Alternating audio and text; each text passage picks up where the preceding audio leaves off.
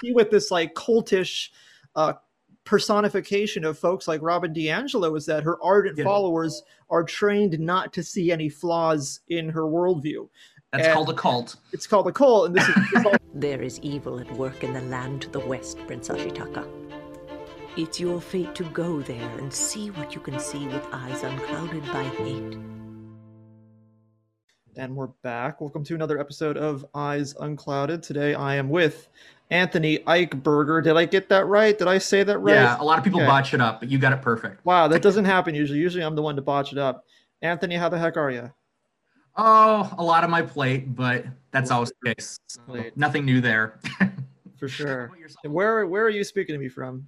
Oh, I well, I live in West Central Wisconsin, um, Yeah. town where I grew up. Um, I lived in LA for about a decade of my life, so but that was a little while back. So, and you're in San Diego, right? That's right. Correctly, San Diego, born and we were, raised. we were sort of neighbors there for a while, but Oh yeah. probably weren't podcasting yet at that point. So, Do you mind giving yourself an introduction? Uh, perhaps Yeah, I can- what, what yeah. you're bringing to the table today? Sure. I mean, I mean, probably the biggest thing, one of the biggest things in my life right now that I'm focusing on, and we don't have to talk in depth about this, is uh, sustainable agriculture is what my public awareness campaign is on. And there's so many, um, we can kind of touch upon it if you're interested in it, but we, um, there's so many uh, intersections between you know agricultural sustainability and social justice issues. So i really i'm very intrigued by all of the uh, the untapped potential and the unexplored intersections there. I run a public awareness campaign that i'm trying to get off the ground so it's nothing fancy yet but it's called the regis initiative. Uh, stands for raising eating growing inventing sustaining. Um, and so that's one of my areas but i also as you know already i'm a writer on medium so I wouldn't necessarily call it a formal column, but through my medium writing, I try to uh, confront in new and fascinating ways uh, a variety of different issues, including but not limited to social justice. Um, you know that I feel passionately about, or that I feel there needs to be uh, additional discussion on. So my presence on Medium will hopefully grow. In this, I've only been on the platform for three months so far. Hmm. so. Oh, okay. Only three months. Well, Yeah. well, I was reading through your articles and before we re- recorded this, and I wanted to mention this quote, which I think is a good uh, diving point into the rest of our conversation, and also sort of the ideology behind this whole podcast. And you, you are stating here, and I'm forgetting which article this is from, but it goes, "I feel no guilt for any of what makes me who I am." I feel no guilt for any of what makes me who I am, which I think is a great point. I make room for people who happen to belong to the same quote groups as me, even if their ideologies differ from my own. What do you mean by that? Well, what I was trying to get at there in the piece that you're talking about was I was called Ike's De- Declaration of Independence. It was my Fourth of July piece this year, where with all the talk of you know privilege and power and social justice issues and intersectionality, I was trying to frame it in a way where I'm acknowledging you know what areas where I'm aware of what areas of life I have I possess privilege, but also the areas in which I'm disadvantaged. So, you know, if people looked at me, they'd be able to tell, you know, that he, you know, he's white, he's biologically male. Um, he's now some people consider age to be a privilege, whether you're young or middle-aged or old. I think that's kind of a it's kind of a mixed bag there. We can get into that a little bit later. Um, I'm a cisgender person, so those are very obvious areas of privilege. And then also, you know, the fact that I'm a lot of people aren't college educated, and I am. Um, you know, I I live in a country where, um, aside from being a citizen, um, linguistically I speak the native language, and that's not the K or the I speak the predominant language at least, um, and that's not always the case, depending on where you live globally or even in the U.S. But if you look at it, when you look at intersectionality, there are a lot of areas of life where people, just from glancing at me, they wouldn't necessarily know that there I've I've faced disadvantage in many categories. The fact that I'm gay, the fact that I have a disability. You know, I don't necessarily conform to gender roles or gender norms. I talked about constructionism in that same article, um, social constructionism, where um, we relate people relate to um, how they, you know, how they relate to other people is often based on perceptions of what a man is supposed to be or what a woman is supposed to be. So, you know, those are some examples there. Um, you know, there there are a lot of different uh, little things in life, but those little things add up whether they're, you know, does someone have allergies? Do they have dietary restrictions? Um, they have uh, mental illness because too often we think of uh, disability only in terms of physical uh, disability rather than uh, mental disabilities or invisible disabilities. So although I'm not deaf, nor am I blind, nor do I am I an amputee, I do have. Uh, I was diagnosed with Asperger's syndrome when I was uh, 14, what used to be known as Asperger's syndrome. So now they'd call it just hmm autism spectrum, but I am on the autism spectrum. I'm on the according to doctors, I'm on the higher functioning end of it, mm-hmm. but still something that has had a huge impact in the, on the way people perceive me or interact with me, even when they don't know up front. Even and for so much of my life, that's something that I hid for myself. So sexuality and disability have been two very big things, even though they're, um, as some people would call them, mutable. I mean, that's the whole point of intersectionality is there are things that make us all diverse and distinctive from one another that we don't readily know. And you have to get to know someone before you can learn that about them.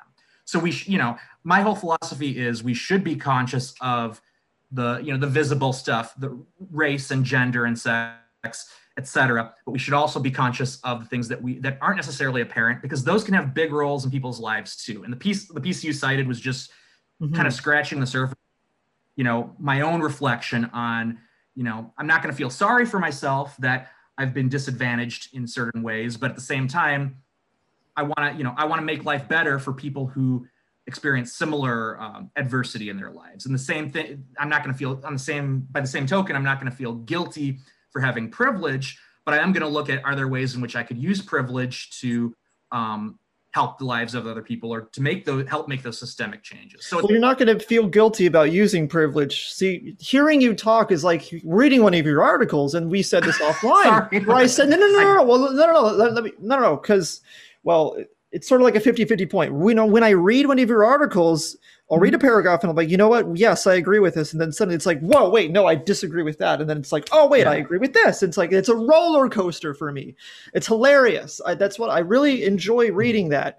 There's very few um, yeah um, articles or essayists who I've read lately where it's like it's toying with my my proclivity to agree and disagree, and it's like I can't get a grip of this, and it's I really it's really entertaining. So you've already said like 14 things that I really want to prod at and poke at, but then you also say a lot of very strong points that I do agree with, and one of the main things is that you don't feel you you're not overburdened with this guilt and shame, and when I speak out about my rants about this, this the woke ideology being right. explained today. It's like here's things that you're lucky to have. Shame on you for having it. Like, and it's like, oh, you're white. Well, you should be ashamed. You should expel. I mean, you saw my white privilege video, the, the Robin DiAngelo yep. thing. That was just my whole five and a half minute rant about like I'm sick of having to feel being told that I should be ashamed for being lucky in any way, shape, or form. It's like I didn't ask for this, and I'm trying my best to use what I have to to to bring value to people's lives with with podcasts, with videos, with with blog posts, with courses, I, I, mm-hmm. which is why I'm opposed to privilege walks. So we could we could we, let's spend some time on this privilege slash intersectionality sure. discussion here because this is really interesting. So you you don't feel I mean, shame, but you want to leverage it. Well, yeah, Tarana Burke was on, I believe it was the talk on CBS that she was on several weeks back. And she, um, for those of your listeners who may not know who she is, Tarana Burke um, was an instru- instrumental leader in what eventually became the Me Too movement. Everyone credits Mel- Alyssa Milano for tweeting about it originally, but it was based on Tarana Burke's social, social justice work. And she said something very profound. I should have grabbed the quotation, and I apologize that I didn't. It's all right. But the rest of her quotation was, you know, not about feeling, I'm paraphrasing here. It's, she said it's not about feeling guilt or shame when one has privilege. It's recognizing when you have it and looking at how you can use that to make people's lives better because that's what it's there for. Right. And I heard that and I thought to myself, and uh, by the way, I'll just give a, I haven't read it yet, but I did purchase her book. She titled it, she wrote a book called You Are Your Own, uh, You Are Your Best Thing. Okay. Um, and I'm looking forward to reading it later this summer or fall. You are your best thing. I always have this huge list of books I don't we all never get around to reading. But yeah. I thought to myself, yeah, that's she she's absolutely right when she says that. And that's something that someone like Robin DiAngelo really could learn from. Yeah. Because as as, as you've covered in your, you know, the video that you put together, and I'm sure in other discussions elsewhere, Um, Robin DiAngelo, she's real. I, I, I know this is going to sound crude and blatant, but she's No, really please. a snake saleswoman. Snake oil I mean, saleswoman. she- yeah, yeah, yeah. I completely agree. Yeah. She's a fucking scammer. Well, yeah, she, well, and she, I think she knows what she's doing too, which is Oh, why yeah, she. she definitely does. She's well aware of it. Yeah, yeah, yeah. there was I forgot the gentleman, but he wrote a piece in the New York Times. He attended one of her um her seminars, I guess, about how to be less white. Okay, that is the most vapid way to to market. Which I understand what she's trying to say. She's trying to say let's dismantle whiteness or the the whites how white supremacy is Yeah. ingrained. in. That's a noble cause. I agree with her about that element, but the way she's going about it is she's treating people like kindergartners. Yeah, You I know, and then she won't allow consent or she won't allow constructive dialogue during her. And this is well, I haven't attended any of her cerem- her uh, seminars, and I have no intention of attending them. But the the gentleman who wrote the piece back for the New York Times a while ago, this was these were his observations. Like at one point tried to interject and ask her an intellectual question, and she she basically shut him down because Wow. as Judge Judy would say, it's her playpen. That was Robin DiAngelo's playpen. So I, I have to admit, I have not read White Fragility yet, but I it's on my list. I'm I'm dreading it just because I other pieces. Yeah. So I know what I'm in for, but That's I- a hard read. to so I can no, so I can write a a piece where I say, okay, here's some good points she's raising, but here's the flaw because I've I've heard it all before Sure. when I began DiAngelo's work, none of it was surprising to me. And but it's I just find that whole approach disgusting. And then other people, especially liberal white people, they venerate her as Yeah. this gold of social justice and Yeah. wokeness. Yeah. And it's the whole thing is ridiculous. And if any of your, uh, if you get back on Medium at any point, or if your listeners are on Medium, I I would um, highly recommend uh, Steve QJ. That's his pen his uh, pen name on Medium. He wrote a fantastic piece a couple weeks back, and I think the piece was the you could search for it on Google, but the title was something like uh, Robin DiAngelo is the Vanilla Ice of social justice, or something racial justice, or something like that yeah. and he wrote a very concise piece. The one I write is probably going to be longer, but but Steve, you know, he's he's black, so he's a person of color criticizing her, and now we've gotten to the point where people who are part of the DiAngelo cult, as I call it, because you know John McWhorter, when he taught he, when he criticizes her, he he calls it a religion. oh you know, that type of not just her, but people like Tim Wise and Debby Irving and others. Some of these people are white, by the way. They're they're white liberals, Yeah, but they're, yeah. they're Yeah. Yeah. half of this whole cult. And Uh-huh. I call it a cult because to me, that's, it's, you know, when Well, it is Dr. a cult McWhorter, because but because part of being a, in a cult, it's like you're expunging deeply embedded evil within you in a public format, which we've seen. I've seen clips of people in these public Mm-hmm. gatherings trying to expound, like release their racist and white, whatever that means, tendencies in the public format and like barf it all. so in other words, it's about them. It's it's about them. It's not about the systems Well, that it's they say they incredibly narcissistic. It's like you want to make social Yeah. change. Stop focusing on yourself all the damn time. but that's how they make their money. Oh, so know. I, mean, and they need, their, they need their lemmings to. So you know, I say Dr. McWhorter. He's very generous. He, he's very more gentlemanly than I would be when he says it's a religion. I say it's a cult. That's just me. Um, so, and, and again, they're not the only ones. There are many academics who who say and do things like this in their writings. I'm just kind of touching upon some of the more more prominent ones Uh-huh. it, then it seeps into higher education, which is, I think, where the all the controversy with pr- critical race theory is coming in. Because, um, you know, we were talking before the show a little bit about how I was saying how these two sides, these two binary sides of this critical race theory debate, they like go into their separate corners and then they dig in their heels and they won't budge from their perspectives because they believe the core philosophy behind what they're saying is so, um, you know, indisputable, even though they're willing to, a lot of them are willing to have those uh, intellectual debates. So what I try to do is kind of, I try to thread together the elements that I see that are valid from both of those sides, because I do. I, you know, I think there are a lot of systemic problems, not just with race, but definitely including race that we Sure. have to deal with and rectify. But then the question becomes, how do we do that? What are the solutions? They, a lot of times they kind of gloss over what the solutions are and they focus on, you know, the, repenting. Well, I would say that, that well, I would push back and say that I do hear solutions being proposed by either side, and it's usually a solution related to s- systems and institutions related to power, and that's the leftist view. And then I mm-hmm. hear from the more conservative types that the, the, the solutions are at an individual, and this is the stance that I take to some degree, mm-hmm. uh, at an individual level, because individuals constitute systems uh, and institutions of power. I, I would agree with that, the, that part of what you said, because sure um, months ago, it was before the presidential election, a few weeks before, uh, Alicia Garza, um, one of the co-founders of Black Lives Matter, she went on The View. Yeah. She's one of the things, and I mean, they had a five, seven minute segment, however long it was, but one thing she said was, and I understand what she was trying to say, but I think she went about it the wrong way. She said, racism is not about individuals. And I think what she was trying to say is, like a lot of people, she was trying to um, shed more light on center the emphasis on systemic racism mm-hmm. because it's true that there it's built into the system but like you said individuals continue to perpetuate that so no alicia it is about individuals because you have the individuals who are keeping these racist systems alive and then you also have the racism that occurs outside of the systems too in the social and cultural realms mm-hmm. necessarily you know supported by governmental institutions mm-hmm. so if could, I wanted to kind of just delineate for you how I encourage people to look at racism. Um, and by the way, I'll preface this by saying people would tell me I have no business commenting on this because I'm white. Oh, bullshit. I'm gonna ignore them. I'm gonna I'm gonna kind of frame for you. So I look at racism in subcategories.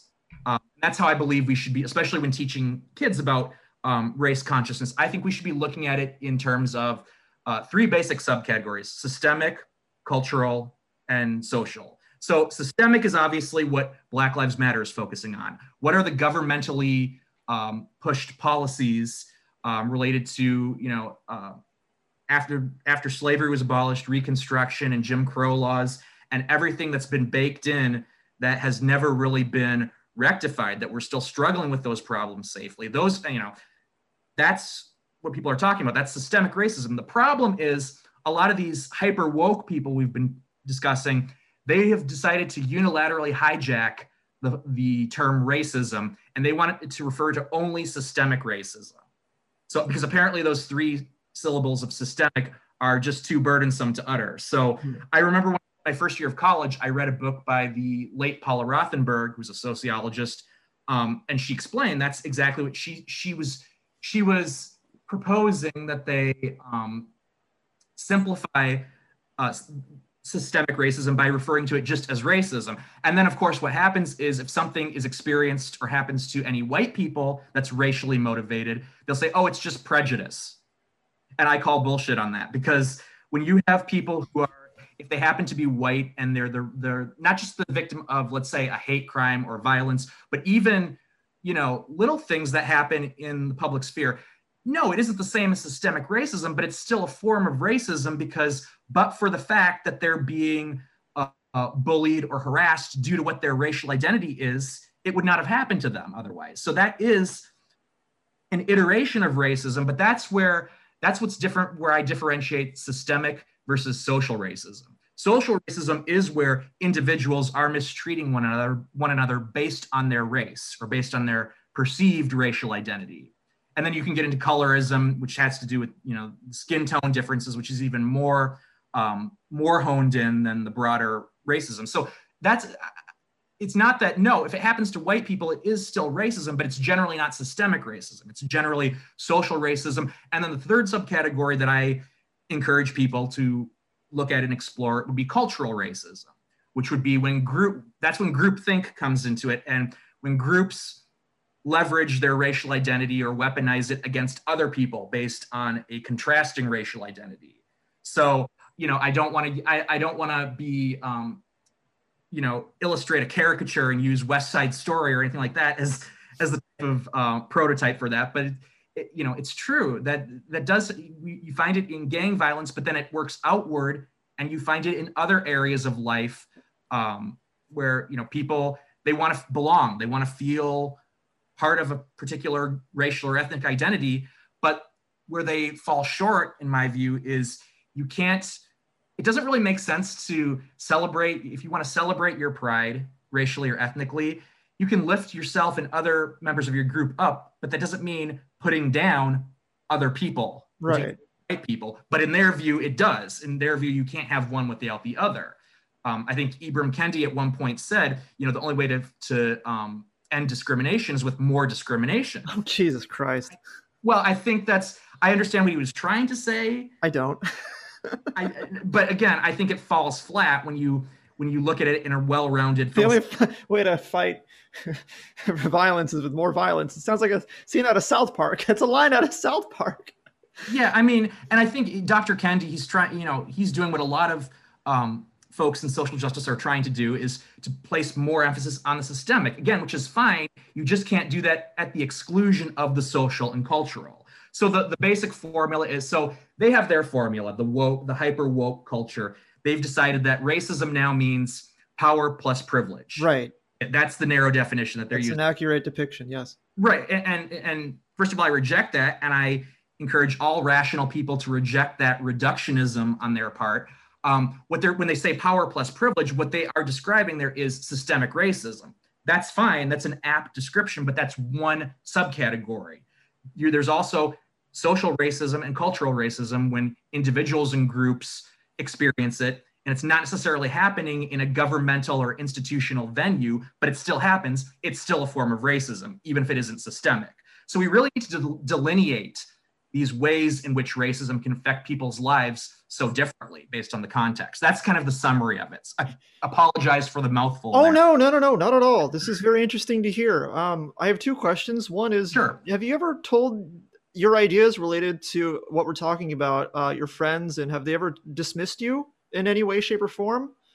You, you mean ever about the subcategories of racism? Yeah, by saying, "Hey," or do you have you ever had people who who are are closely aligned with the woke ideology like completely dismiss you? Like, what have been the consequences of of opening up about your ideas and your thoughts in your life? Well, you know, I found that with friends of mine who are either centrist or sometimes conservative, they'll actually say, "Oh, I never thought of it that way." Yeah, me too. That's the way you're describing it.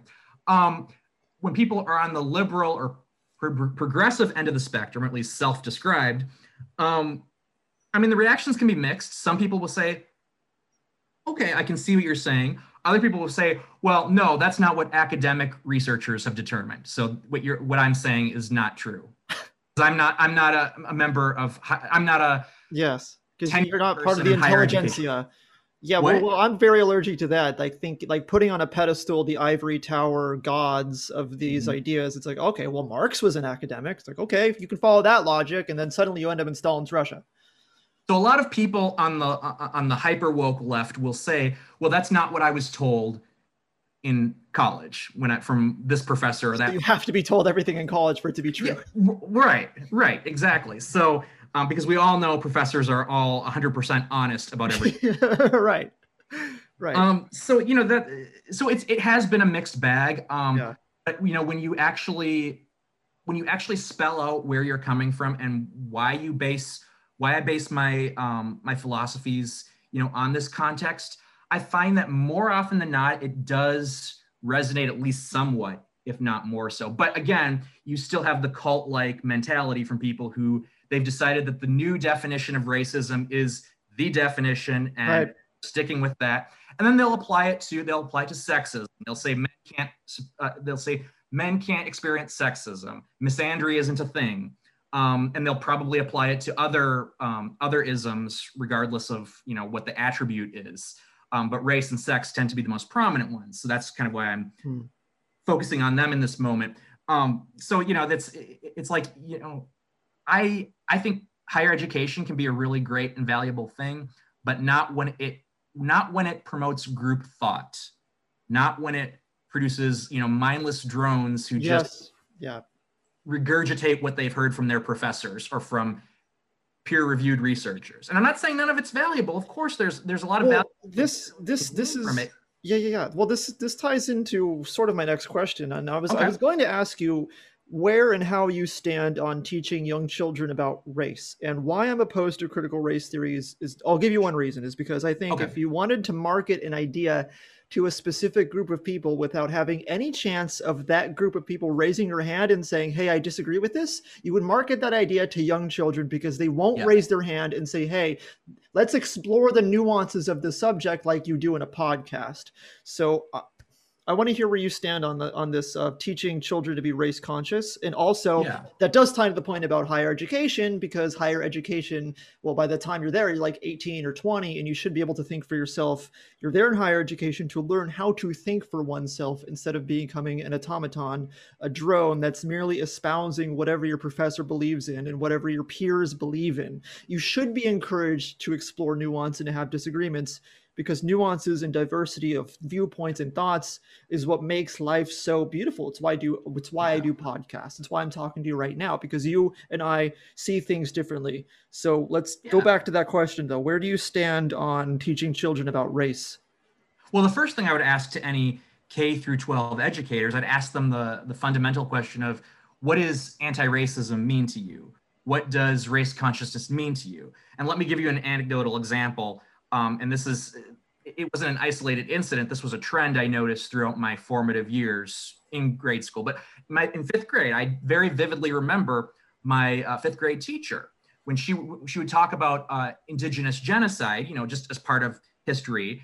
Um, anecdotally, she would say that she'd be like, "We stole their land." Sure. Now she's referring obviously to a majority of students in the class who are white um, the area where I grew up, we had a sizable portion of students who are members of the Ho Chunk tribe. So we had, you know, there was always anywhere from 10 to 15% of the student body was uh, Ho Chunk or other indigenous tribes. But, you know, that is an example of someone who she's, even if she doesn't realize it, the subtext there is she wants to make white students feel guilty and ashamed based on what happened in history. So I would say to educators, is there a way we can teach um, the realities of history, you know, the exploitation and brutality of history without putting the onus on these young grade school kids. Yeah, yeah, yeah. That's very damaging in my view. Yeah, I agree. I mean, for me, I was smart enough to see through that and not let myself get indoctrinated by it. And I realized, okay, she also has personal problems. So she yeah. takes out those personal problems on her students, yeah. which teachers do across grade levels. But um, and that's just, again, that's an anecdotal example. So going back to your original question, I mean, you have to make it age appropriate if you do it. But you also have to look at what does the content say. So if we're teaching, so for example, if we're teaching um, older elementary students about slavery and the fact that slavery was wrong, and then as they get older, we can bring in more um, more elements, whether they're, and I haven't studied extensively, so I don't know the full scope of the curriculum for the 1619 project.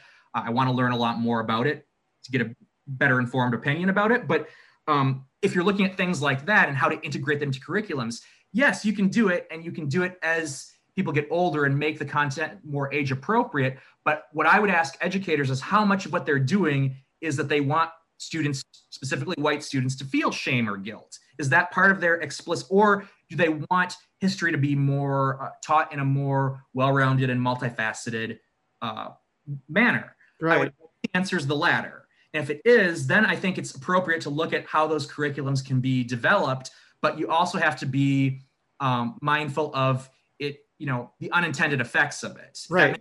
it's like it's like look, you can't assume that every white kid's ancestors contributed to racial oppression. You cannot assume that.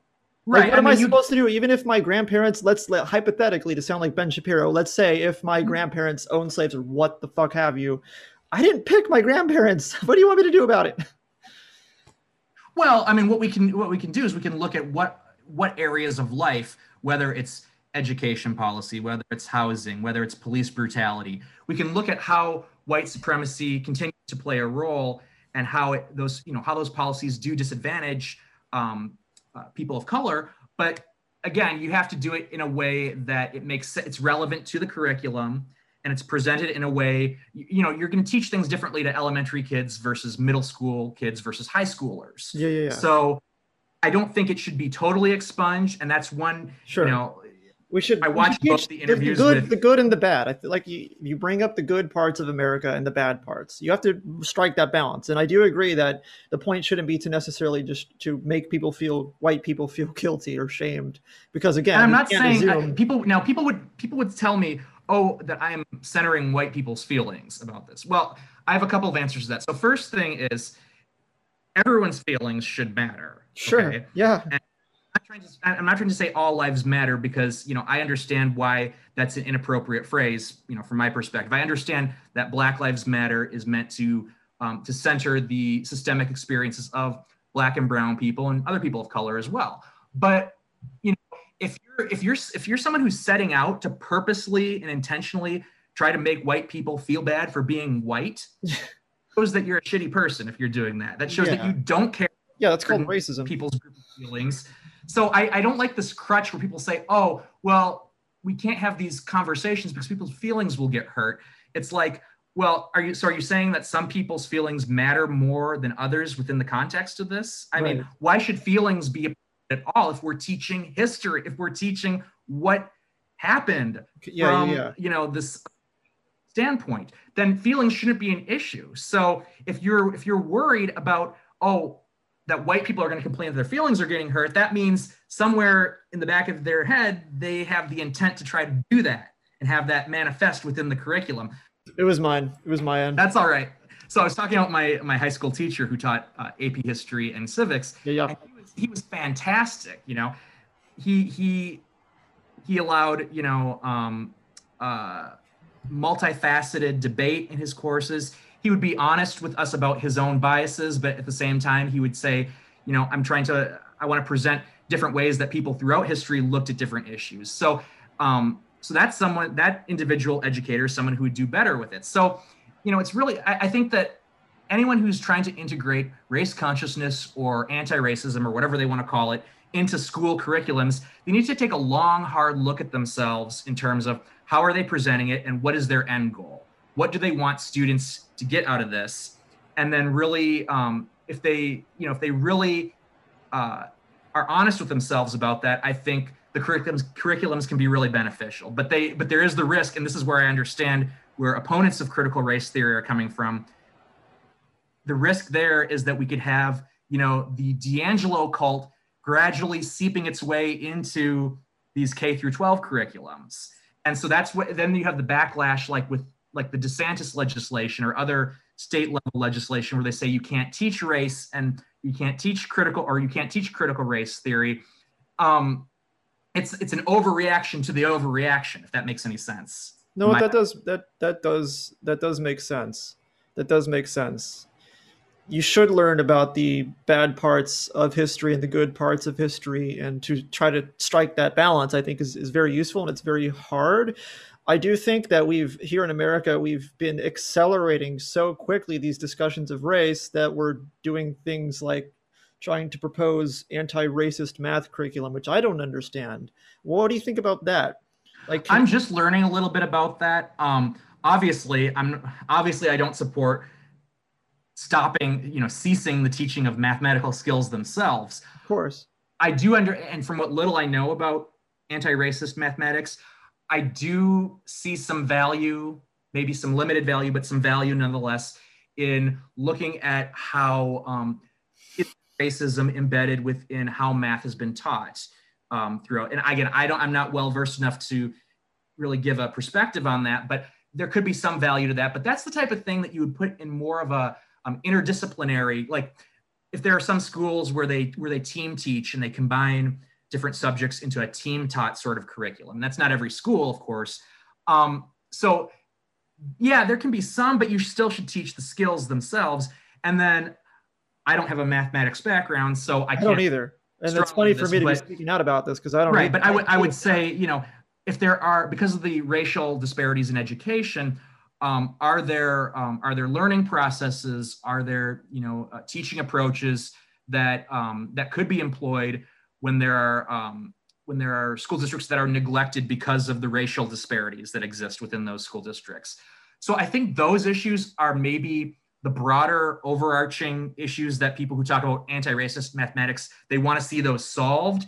And then they just they take it to a place that's again it could be a bit overboard. And i yeah, yeah in a very speculative fashion speculative fashion because i don't know enough about the anti-racist mathematics curriculum but that's kind of that would be my initial assessment of it well, I always thought it was I was definitely overboard, and I always just assumed that math just couldn't ever be taught racistly. And one might say, well, you're not you haven't been trained to see the invisible threads with which you can actually paint math in a racist light. And then I would say, well, it's just too damn objective to be painted in a racist light. Let's say, for example, you're not teaching students that a certain equation came from um, Egypt or, or, or, I mean, again, I'm showing how limited my knowledge is of the origins of math. Or, but I do know, I think that algebra wasn't it created by the Babylonians? I probably have that so, sort of right, or perhaps sort of wrong. It wasn't made in America. Point being, yeah, it wasn't made in America. That's for sure. But it's like, okay, I can understand teaching children where the origin of, of a particular flavor of math came from. But mm-hmm. okay, sure. But let's just get back to inspiring children why math is just so powerful and so cool. How how it can be cool and useful and like how it's changed the world and like what we can do with complicated linear equations and the beauty of it. I've, I've, i hated math in high school, but lately, as I've matured, I've attempted to see the beauty in math and how people are actually invigorated by the study of it. Like that's what I want to see more of, and what I think education can be really useful uh, to do is just to ins- to to get more inspiration out of children to engage in the natural world around them. I think it it really dilutes the beauty of the natural world when we're just so focused on on the evils of the past. Not that having discussions on the evils of the past is not useful, because I think it's incredibly useful to carry the torch of the past and to discuss things like historical atrocities, not even just America, but but um, in, in Europe and Russia and in, in German Nazi Germany and Stalin's Russia. Just real discussions on that, so I think are incredibly useful. So acknowledging our own historical evils, so to speak, and then also acknowledging um, just the evils of human nature in general, I think is very important. But that's I think one one of the things, and this is kind of more broadly speaking to a lot of these intersectional issues beyond just race, but where people get into trouble, I think, is the overuse of the words. You know, just and I'm not accusing you of it. I'm just saying. Oh, sure. You can.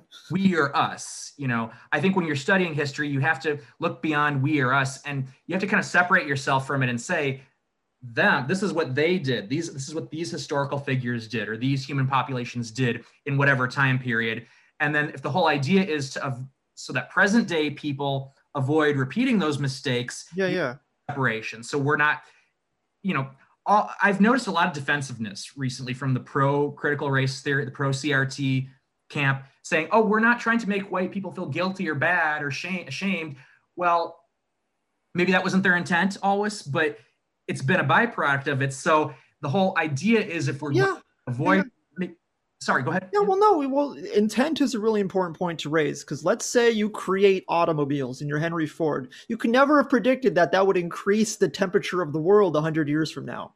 So you have to really be really well because we're accelerating these ideas so quickly. We haven't seriously analyzed what the consequences could be of espousing these ideas long term that's the intent process. Well, I didn't intend to make white people feel bad. Well, you never considered that that could have been a consequence. And it's like, it's, there's no shame on you for thinking that because it's very hard to imagine the consequences of doing something long term, 100 years out. What are the consequences of creating cars? Oh, the temperature of the earth increases by a, X amount of degrees over like 80 years. Well, I mean, you know, going along with the we and us, um, uh, the binary use of we and us, um, I would also say that most and all, a lot of these statements where people include the words most or all, they can often get themselves in trouble with it because they because even if they're again even if their intent isn't to generalize, that's that's the that's the perception. That's what it sounds like, and that's ultimately the effect.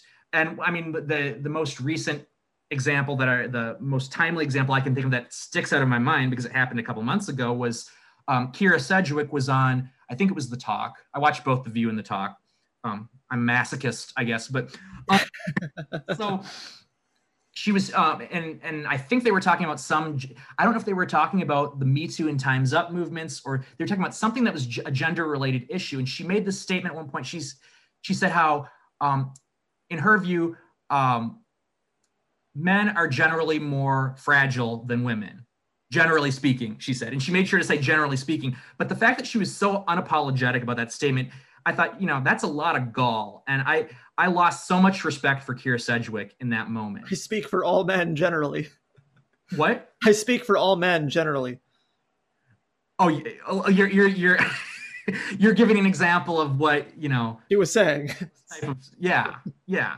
No, so, yeah. and I understand what she again. That's something where I understand what you're. She was she, she was probably talking about what or getting at was toxic masculinity. Yeah, yeah. And, and fall into that trap and uh, or the the you know the gendered stereotypes or gender roles and the rigidness of those gender roles and how people sacrifice their individuality and their self-worth by conforming to those roles i would venture that that's probably what Kyra was getting at there but in the process she made a very in my view a very appalling statement um, in the process that really um, it was I, I, felt it was really it was very um, undignified to be saying that about half the human population. Right. Like, people would tell me I'm being too fragile and I'm proving her point by saying this. And that's something I've that's a really disturbing trend. Again, thanks DiAngelo, but fragile has now become like a cudgel to use against someone. Like fragility. We can't handle argument. discussions. Yeah, we're yeah. fragile. We can't handle. Children can't handle diversity oh Jesus, this rhetoric it, is driving. And I'm not just. I mean, it's not only used against men or white people. It could be used when talking about any characteristic. Yeah. If you're talking about sexual orientation. If you're talking about age discrimination or uh, generational conflicts, that intergenerational conflicts that happen. Um, you could talk about the, the disability community. You know, anyone who raises a counterpoint then gets slammed as fragile, and that's oh, yeah. that's you know, in one fell swoop that's intended to, to discredit their entire argument. Can I bring up another point related to children and race consciousness? Yes. Well, what I want to also see is I want to see educators who arm their students with the psychological fortitude to handle any sort of X based adversity that they may face in their life. It's like, okay, here's how people are going to attempt to stop you from achieving your goals what the hell are you going to do when faced with that situation? Are you going to let that bother you? Or are you going to let that, are you going to say, fuck you, I'm, I'm going to do this anyways. I don't care what you say. I don't care what you think. I am going to make my dreams a reality. Yeah. I mean, like, I want to see that. Like, that's the personal empowerment. And Morgan Freeman has this great bit where he was on CNN and he's speaking to, I, am forgetting the newscaster's name, but essentially this newscaster, the name will come to me after, was asking Morgan Freeman, well, you know, aren't there people who are who live in poor communities you know who who can't experience like personal empowerment and morgan freeman it's a beautiful moment i'm almost sucking the magic out of the moment by explaining it to you he pauses for four seconds and then he says bullshit it's like that bus leaves every hour. You can just get up and go. You know it's that person i'm very drawn to that that the idea that yes there are ways in which you can be you, you can be tr- you you can be blocked from achieving whatever the hell it is you want in life sure. Mm-hmm. but there is always always a modicum of of chance that you can actually work around that in some way shape or form and it's always but the key word there is chance that you used so it's almost like uh, a, a, roulette wheel in Vegas. The way conceptually, I mean, that's that's how it feels to me when I, what you're saying there, and I'm not, and I'm not trying to be accusatory toward you. I think that um, a lot of times there's this old school mentality of people who say, well, if people just pulled themselves up by their bootstraps, and then of course the from the left, the counterpoint to that is, well, not everyone has boots, and I think I think the truth falls somewhere in the middle. I think there's um, validity to both sides of that. But I think that the um, uh, classism is to is often very much ignored, and this is what uh, Monica Harris, who's a, a, brilliant author on Medium, um, she wrote about this in one of her articles. Um, she said basically we should be focusing more on race, or sorry, more on class over race when talking about diversity and achievement and how to help people, how to help disadvantaged groups. I don't necessarily agree with her that we should focus on class more than race. I think we should focus on class more than we currently do, and as much as race, if that makes any sense.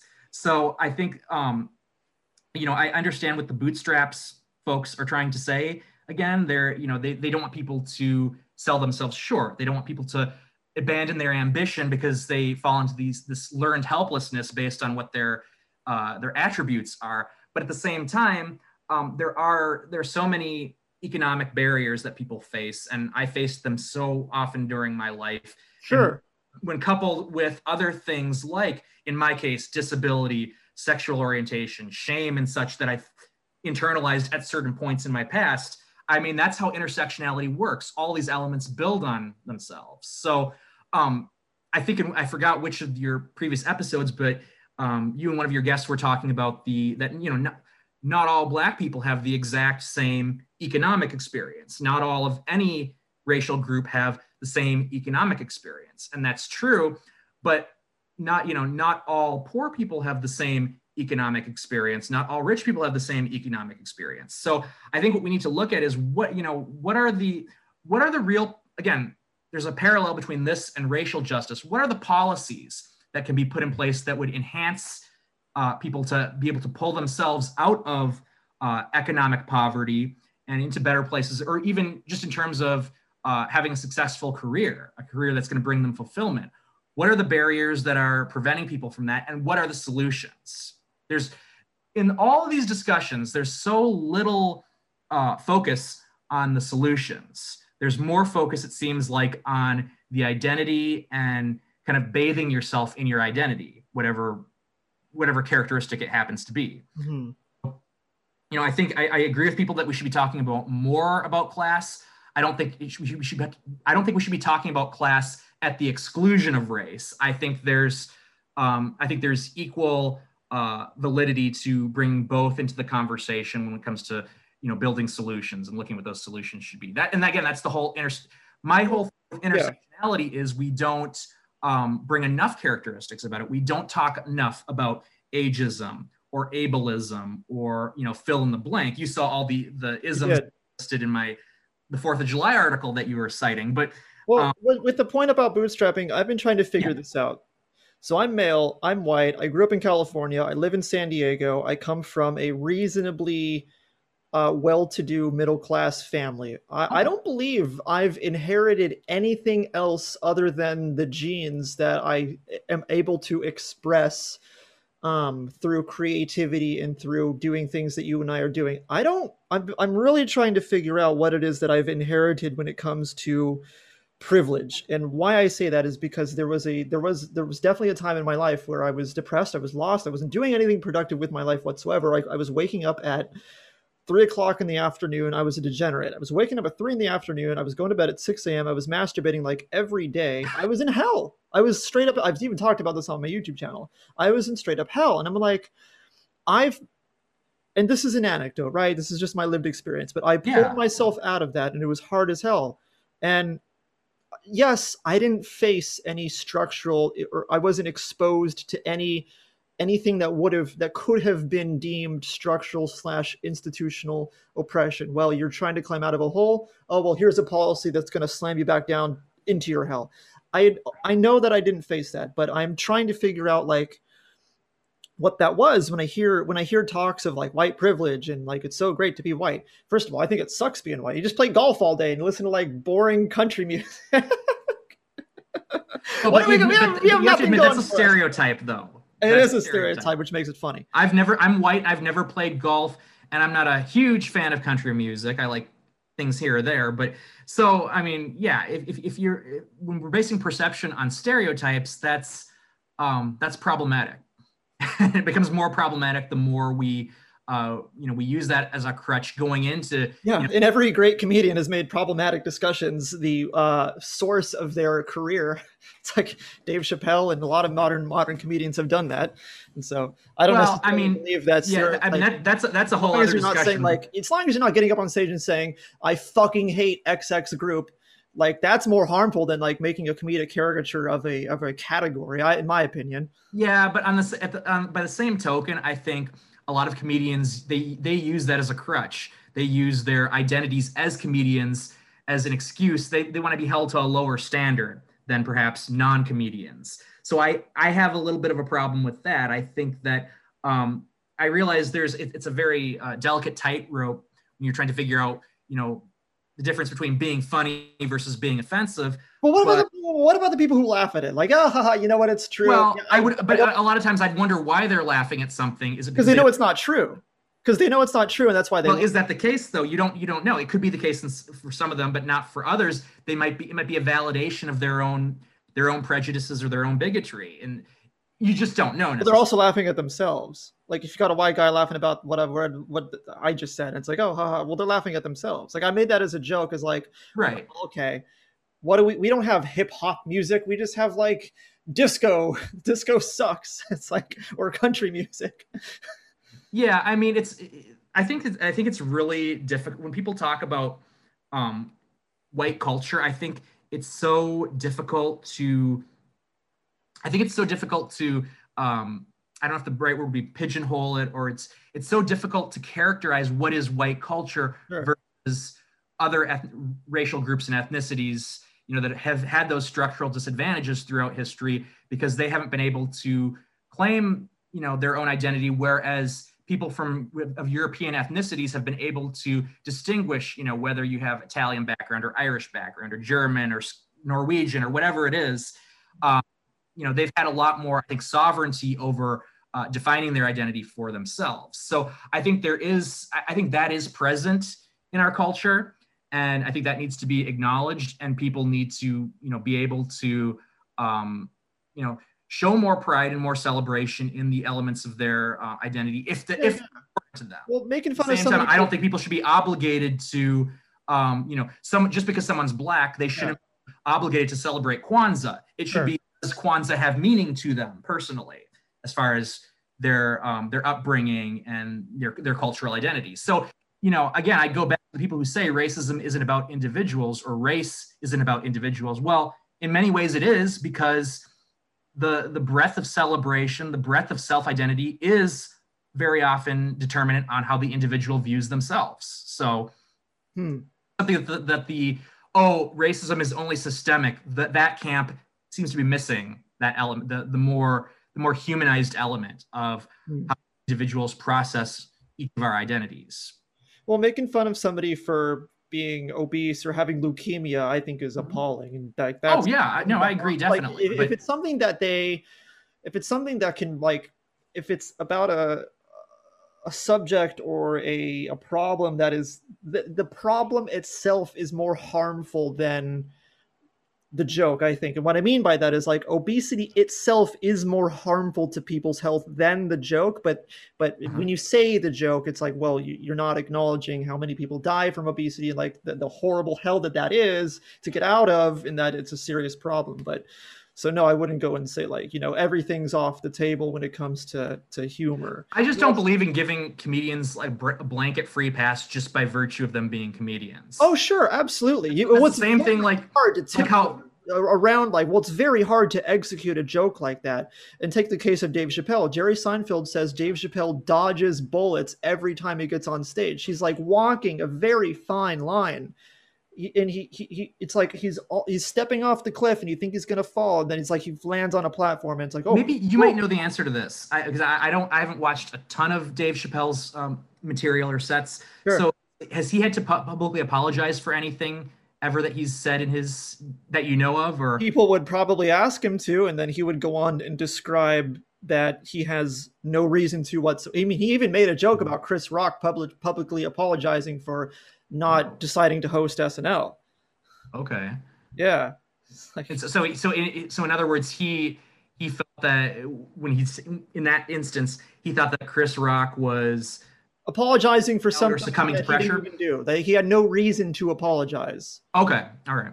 So, and I, I I've listened to a lot of, of Dave Chappelle, and I don't think he's said anything that could have been interpreted as hateful or anti what have you. First of all, I think it's like nobody's no group is exempt from being made fun of in a comedic manner. Everybody is going to be made fun of Mhm. no matter what. Now, if uh, it, takes a good comedian to do that, there's Right. plenty Yes. of terrible. I've seen plenty of terrible comedians get up on stage and try to be the controversial comedian. They make it their whole identity. Oh, I'm going to say something. Yeah. Really, it's like I'm going to say something contra. I'm going to be the next Dave Chappelle, and then they just bomb, and it's not funny. You have tho- to. Do I want to say something about that though. Those people though, I'd say I'd argue they're they're less so comedians and they're more of, I'd say they're more accurately described as performance artists.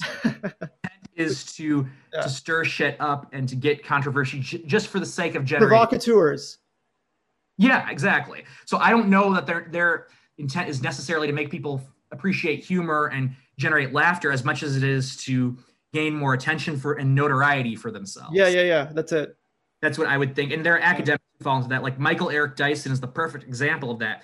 Sure, he's very he's very intelligent and educated as far as you know book learning, but he's a performance artist. If Sure. you watch his debates or his his um you know the, the language that he intentionally invokes in debates, it's clear what he's doing and he knows it. Have you ever watched uh, old Eddie Murphy stand up? Not a whole lot of it. I mean, I Oh, Eddie Murphy had a lot of uh, um, 80s Eddie Murphy. Oh my god, I think it's hilarious. I would love to see what you think about it. he had a lot of provocative material. There, but oh my god! But he was also just hysterical, man. Like the shit he was getting away with, there he would be he'd be set on fire in public. it was like doing. But that, but in those decades, people could get away with a lot more. That they would. it was also in the 80s. The 80s was very politically correct, from what I understand. But Eddie Murphy was just like going at it. Holy, well, and, and that's another thing too. Is what I find really interesting is everyone seems to have their own definition of what political correctness is. sure. So what it is, what you define as political correctness might be totally different from what I define as it. So, you know, for me, I view so a lot of people they say that people who are putting too much emphasis on um, multiculturalism or just trying to explore diversity are being politically correct. I don't view it that way. I don't think political to me political correctness is not appreciating multiculturalism and diversity. To me, that's just part of the human experience. But what I view as political correctness is that when people uh, employ uh, double standards, hypocritical double standards, and they apply it in most cases to, um, you know, you can't you can't say or do this about the minority group, whatever Yeah. the attribute is, but you can do it about the majority group. In my view, that's political correctness because you're not having. There's a lack of symmetry there. There's a lack of uh, of really equality at its core. So, but other people would say, oh, you know, like when they're when if schools are talking about, you know, different um, different holidays or different uh, different customs that they'd find in uh, other countries in the world that perhaps reflect the heritage of the student body, people would say, oh, that's political correctness. Sure. I don't I don't agree with that viewpoint of it. I think it's I think that's just you know a beautiful celebration of the human experience. But when you're holding people to different standards because you've decided someone is suddenly the oppressor class or they fall into the oppressor class, Right. that's where I think political correctness really rears its ugly head. That's how I view. But again, everyone has a different definition for it. So I don't think it's almost like the definition of political correctness has become meaningless because people wield it however they however they view it. Well, one could also make the argument that the right has a politically correct status quo, and that would be America, uh, ultra nationalistic, ultra patriotic view of America without any nuance, and like that's The American of- exceptionalism. the American exceptionalism too. Yeah. Um, speaking about American exceptionalism, there's this great quote by a, a podcast host uh, who I really enjoy, Anna Khachiyan. She hosts the Red Scare podcast, which is incredibly politically incorrect, which is why I love it. She has a quote that goes, American exceptionalism has gone so far that America wants to be seen as its most racist country in the world. Yeah, I'd say there's truth to that. Definitely.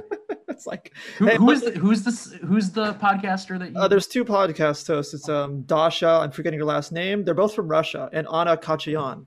They're both, I think one of them's from Belarus, and then the other one's from Okay. Russia. Belarus. Yeah. Red Scare. So are they? Would they be? Where where would they fall along the political spectrum if they were hard pressed to identify self-identify? Do you think? Sometimes I, can't tell. I sometimes I can't tell. They uh, they pick apart a lot of ideas, um, both on the right and on the left. But they're like you in the way that they they see underneath uh, the flaws of the woke ideology, and these public cancellations of of like Mumford and Sons band members and what have you. yeah, they also talk a lot about fashion. It's, it's a, it's oh, a okay. Well, I'm, podcast. I'm totally illiterate when it comes to fashion knowledge or Yeah, fashion sense. So they have a very di- they have a well speaking of diversity they got a very diverse uh, audience they you know they Mhm. got they'll have like love line episodes on valentine's day and like trans folks will call in and like ask about Oh. sex it's very cool and they'll talk about like just all sorts of stuff. Eric weinstein's a big fan of them funnily enough. It's just a very refreshing cultural commentary podcast. There's there's like i mean everybody has a bias right? They have Mhm. their biases i have mine you have yours but it's like when we when we appreciate and let everybody's um, biases flourish in a society in which free speech is allowed then i think we're we're on the right track i mean you can have like an awfully painful an awfully harmful you can have like an extremism bias and those certainly Right. exist um it's like i don't know if uh you want like a, a proud boys podcast to be distributed or something but like Well, I think one of the healthiest things that people can do is, um, you know, embrace um, those instances where their biases are proven to be wrong. At least that's how I view it. yeah Yeah. If I, if I have misconceptions about someone, um, if it's if I if I gain a more po- positive or favorable favorable view of them, I you know I like being proven wrong in that manner. And by the same token, where like I mentioned with Kyra Sedgwick, when someone says something that I find um, inane or repelling and they've disappointed me, that's that's the other end of the rainbow there. yeah Um, Well, that you can be disappointed by an actor is a good sign that you're actually paying attention because what we see with this like cultish uh, personification of folks like Robin DiAngelo is that her ardent Yeah. followers are trained not to see any flaws in her worldview. that's and- called a cult. It's called a cult, and this is this also might be extreme, but that's also like, well, that's what Stalin and Kim Jong Il want you to believe is that they're completely flawless people and that they let me ask you something though don't and i don't know if this is one of the things you wanted to talk about but don't um don't you find that to be a little cognitive cognitively dissonant for people to say so on the one hand you have people saying you know toxic masculinity is bad it's um, preventing men and boys from self-actualizing ourselves and i would agree with that position but then a lot of these same people say when, whenever male persons do express emotion hurt feelings pain, whatever you want to call it, then we're told we're too fragile. So, you know, by some of the same people. So it's like you can't have it both ways. Are you? Uh, are you? what, what was the question exactly? Well, I'm saying you can't, in one breath, accuse someone of succumbing to toxic masculinity or perpetuating toxic toxic masculinity, and then on the other hand say, "Oh, but they're being too fragile when they when they do truly speak their mind." That I don't know if that's that makes any sense. That I mean, it wouldn't make sense to me to say, well, this person's finally speaking their mind, therefore they're being fragile, uh, all in the same breath as as accusing somebody of of being of exhibiting the traits which we are mm-hmm. positing towards toxic masculinity. Right. I just call douchebaggery. and it's not everyone who does it. You know, not everyone holds those cognitively dissonant views Sure. different hands, but some people do, and that's where it's confused. So that's why when you hear about men and boys being confused about what maleness or masculinity means, Yeah. I- those mixed messages they muddy the waters too much. I, that- my my view on masculinity has always been inspired by fictional male characters who, like Uncle Iroh, for example. Have you seen Avatar: The Last Airbender? no, I don't watch most movies. I haven't seen most mainstream. Okay, well, you had no childhood. I'm sorry to hear that. Uncle Iroh from Avatar: The Last Airbender, or Kakashi from Naruto Shippuden, uh, Rock Lee, Bruce Lee, who's Rock Lee was based off of. I really appreciate male characters who, well, do admittedly have the bootstrapping um, worldview. And like, I grew up on anime, and I grew up on on Okay. stories of like being told through anime characters like Nar- Naruto and Cowboy Bebop, and so I kind of grew up around that. And Toonami had these awesome commercials, these promotions for their shows that were two minutes long, but they were also stories about personal empowerment, about following your dreams, and that every boy should have a dream, and that like you know should be able to dream big and like go out into space. And I thought that was so inspiring, and I still watch those today. And so my view of masculinity is like somebody who is um, not not just purely bootstrapping, ignoring all of your emotions, but very self-aware of themselves, very very mm-hmm. aware of what they're feeling, and they take they take time to understand themselves, and they appreciate their friends, and they appreciate mm-hmm. themselves, and they treat themselves right. They they they treat their bodies and their minds and souls with the respect that they deserve, instead of like merely pumping iron at the gym and being too focused right. on um, appearances. Appearances, I do think appearances are important, and that um, the more the more you work on yourself, the more confident you become. I don't think you start off with cockiness and confidence. And perhaps that's what people talk about when they talk about toxic masculinity. You've got these dudes right. Who are confident without having done any hard work in their life. And they think that they can just slap women on the ass whenever they want. And they're just fucking douchebags. The entitlement. Entitlement. Yeah. Yeah. You, I, I think yeah if you're entitled to anything, it's something that you have to earn with blood, sweat, tears, and sacrifice. So, mm-hmm. sort of back to the privilege thing. My I, my yes. view on privilege is like you earn. Perhaps there is a degree to which you have privileges that are unearned, and that recognizing them is useful because then you ask yourself, well, how can I use my access to a roof over my head and Wi-Fi as a force for good. Okay, mm-hmm. then how can I use the privileges that I've earned by practicing something for for many many hours a day over a year? I earn a privilege by being competent at a skill or a set of skills. It's both something earned and then there's a little bit of unearned stuff or a lot. I don't know the exact ratio, but I see it as a mixture of things. Yeah, no, I think I think that, and that, I think that's a fair statement too. Um, you know, I uh, I think that um, one problem that tends to happen is, uh, and I can't remember the name of the author. It's on the tip of my tongue, but there was an, a medium author who talked about how the word toxic does get overused, and I would agree with what she said to a certain extent. I think that her point was that toxic is supposed to be referring to uh, adverse patterns of behavior. So the key word being pattern. So, you know, I probably couldn't say, oh, Kyra Sedgwick is a toxic person just because she made that one statement. I think, you know, it was it, it was a very it felt toxic to be essentially on the receiving end of it, but that doesn't need, I, you know, you have to give the benefit of the doubt and say, is that really who she is as a person just for making that one statement? So toxic is usually referring to someone who has this pattern of offensive behavior and it happens over and over again. Right. Entitlement mixed in and they they live it and breathe it. So that's I think, and I think, and again, I, I oh, that was uh, I think it was Casira Copez. I think I might be butchering her last name. Casira Copez I, is is the author I might be thinking of there, but um, so I I, I think there's there's some truth to that as well. It's like how do you, how does one define toxicity? Um, right. You know, that's something we have to look at just when you know gauging human interaction. Is someone having a moment where they they say they say or do something ridiculous and it's not representative of who they are? Or is that indeed emblematic of of who they are and how they conduct themselves generally? And it's hard to it's hard to know that when you're if you're only receiving a little snippet of someone's personality. Right. You don't have you know the prolonged interaction with someone.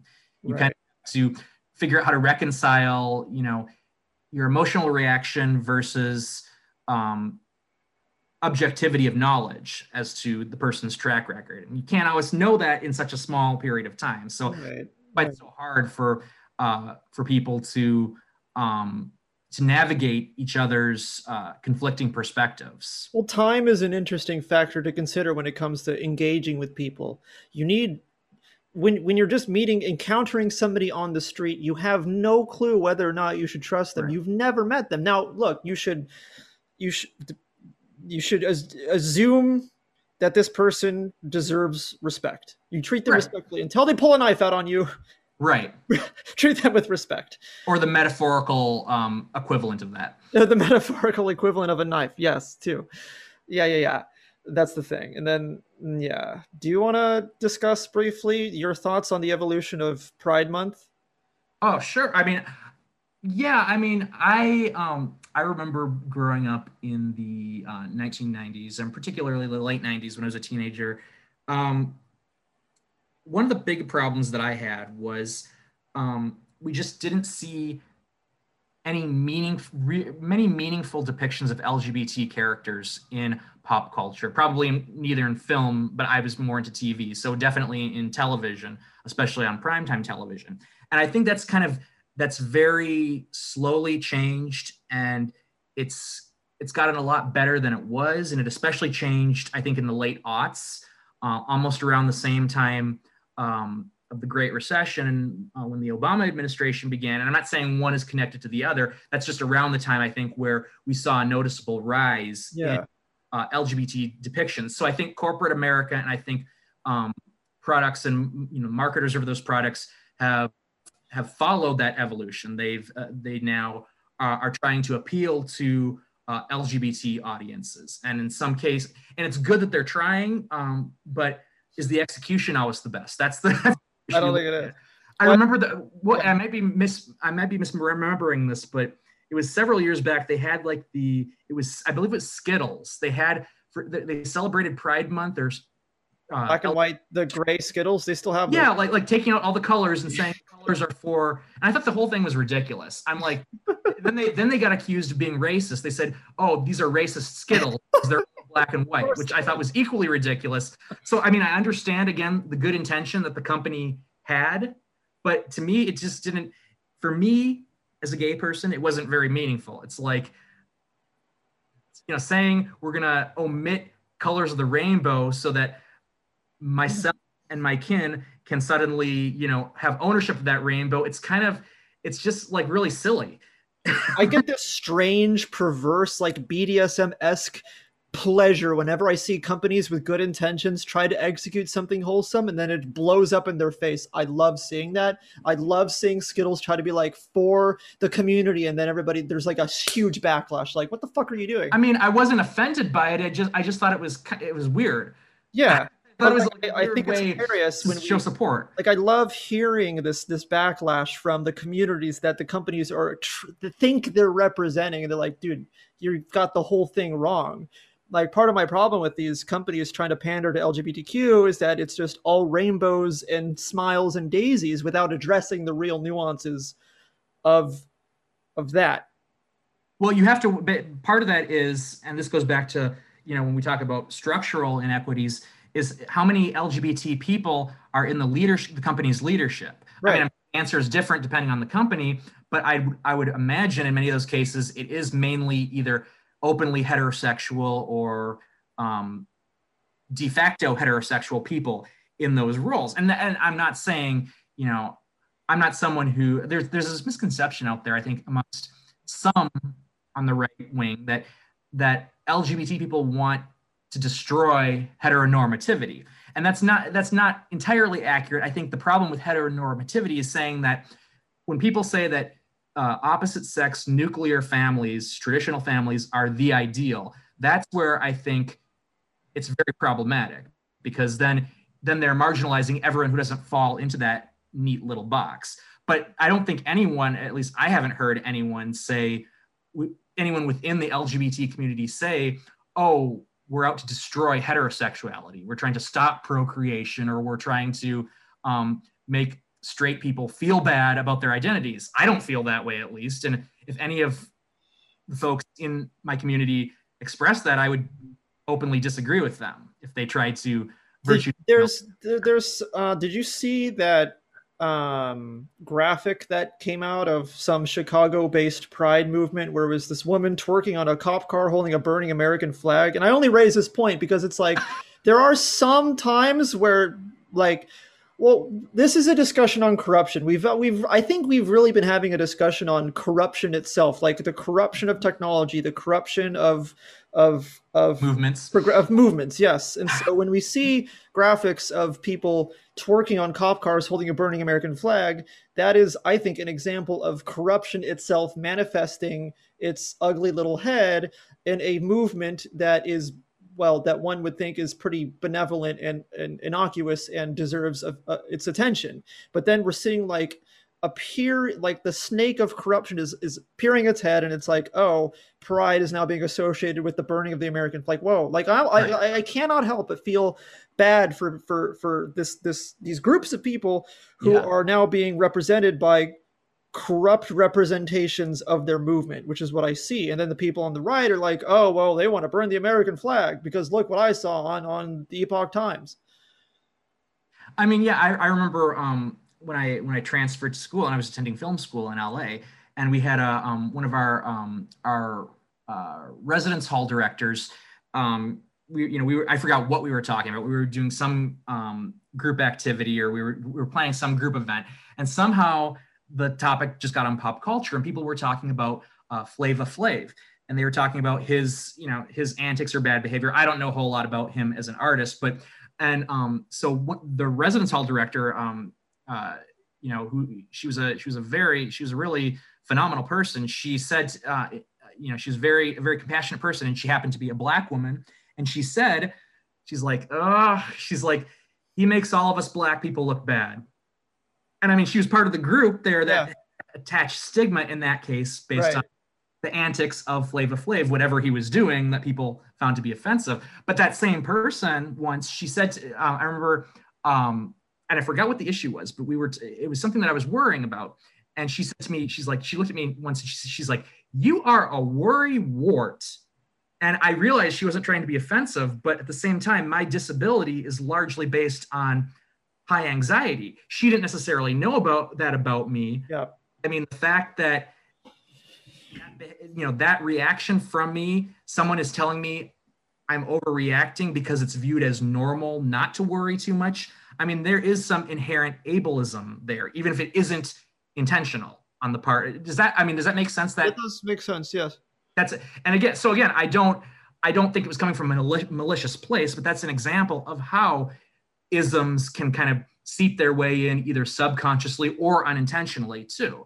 And I didn't call her out or anything when, when she said that. I just kind of like, you know, let it slide off my back. But that's, you know, that's an example. When people talk about microaggressions, that's, I think, one, one example that I can recall having experienced. I'm sure if you gave me six hours, I could think of a whole list of others, but that's just one one example, you know. So I think there is there is legitimate um, criticism of people who practice mic- microaggressions, but I think we also have to um, those of us who come from whatever marginalized group we belong to, we have to also keep in mind that um, when it's unintentional on the part of the person committing the microaggression, we should also have uh, a certain level, a certain element of forgiveness or at least willingness to try to educate if they're being um, if they're open to it. And I, as, as you remember from the again the article that you cited the fourth of july piece that i wrote i said in the article um, when i that wasn't the article it was the article about the elevator. You read that one too. You did.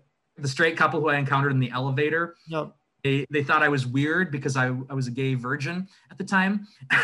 And, and it, it's called um, the piece that i wrote and i go ahead and google it any of your listeners if you're interested in reading it, but it was called That Time I Met Homophobia in an Elevator. And I talked about this, this gay couple that just randomly asked me if I was, or this straight couple, they randomly asked me if I was gay in an elevator at the academic building of the college I used to attend. And I'm like, yeah. And they're like, the, the woman, I assume they were a married couple. The woman's like, aren't you afraid of getting sick?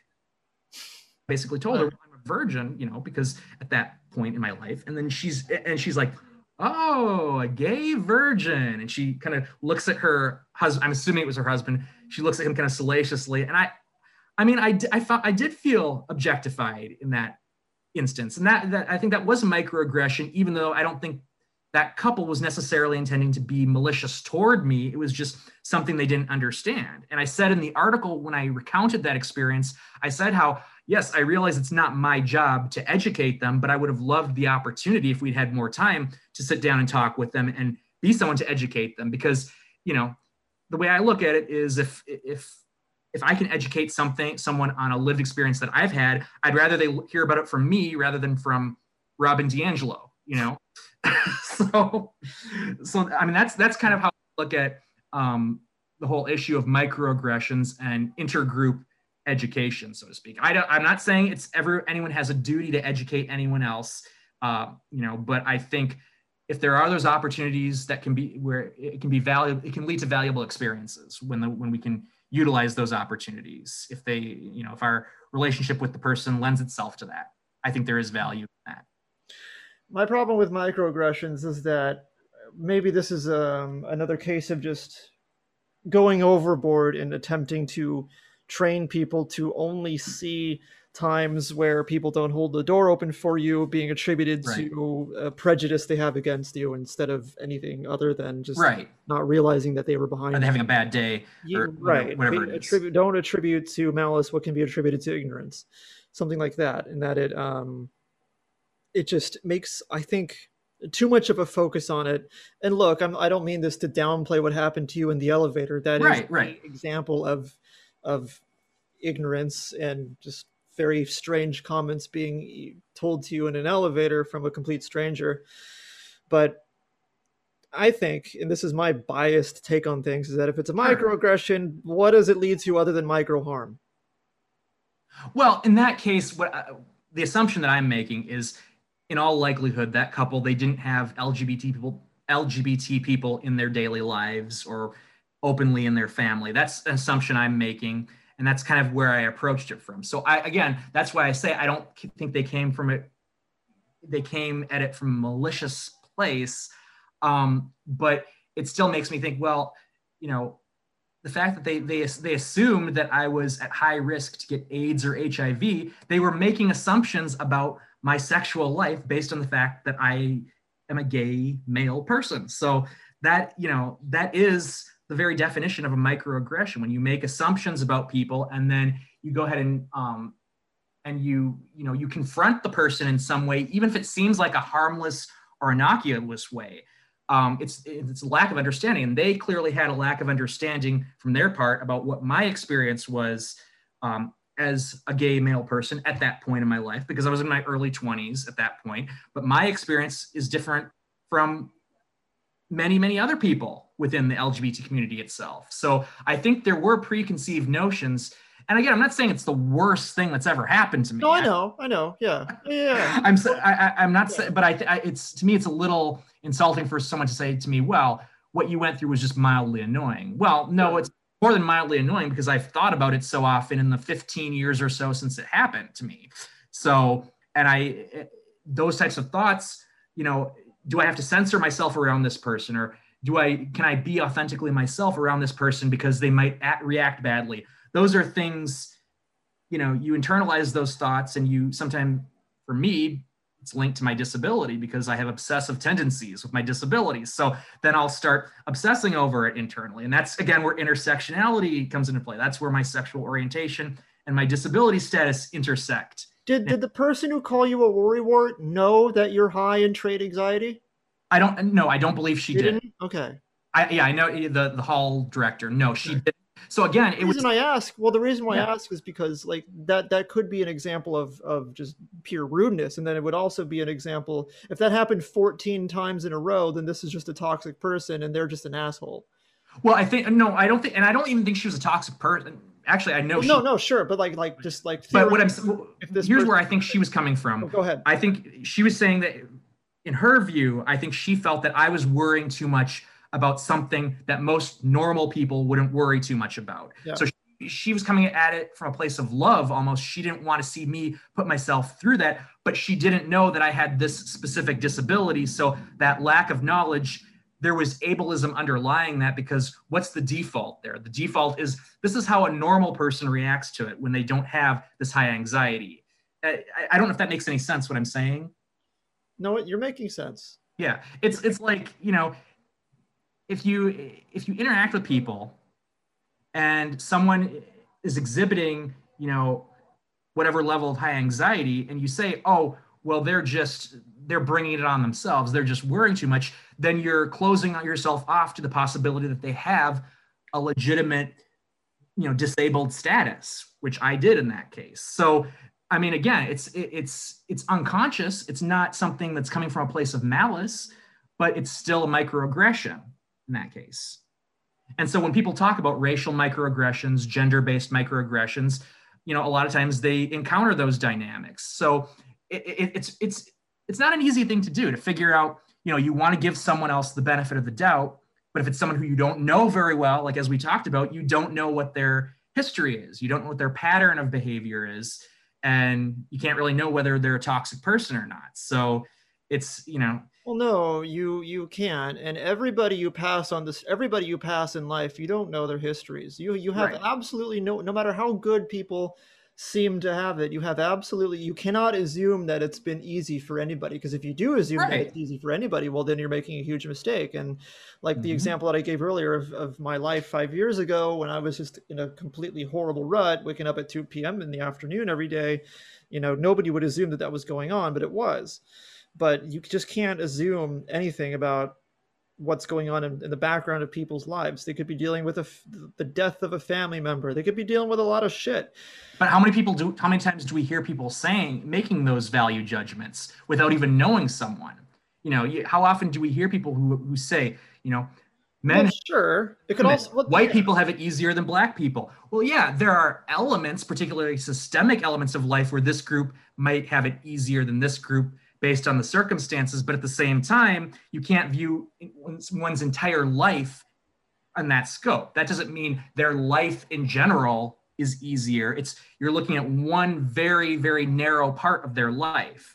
And people are making are extrapolating from that and making value judgments of oh because you know these privileges or these uh, these uh, disparities or these this adversity applies to this person because of this one characteristic.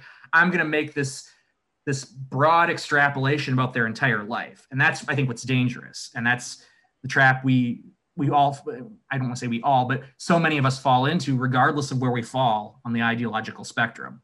I don't want to justify any ill intent of, on on the on the motivation of people who say rude comments to other people but i do believe that like the more we face adverse situations and again this is no justification of of suffering and it well right right just i do think con- deciding to well to, to sacrifice your time which is which can be seen as a form of suffering because you're not doing something that's comfortable right now and in the present for the benefit of a better future you could have somebody who's acting rude to you, but then not attribute that. It doesn't always have to be attribute. I know you're not saying this, but just for the point of what we're talking about, sometimes they could just be tired or they're just having a shitty day or their kids are That's driving true. them crazy.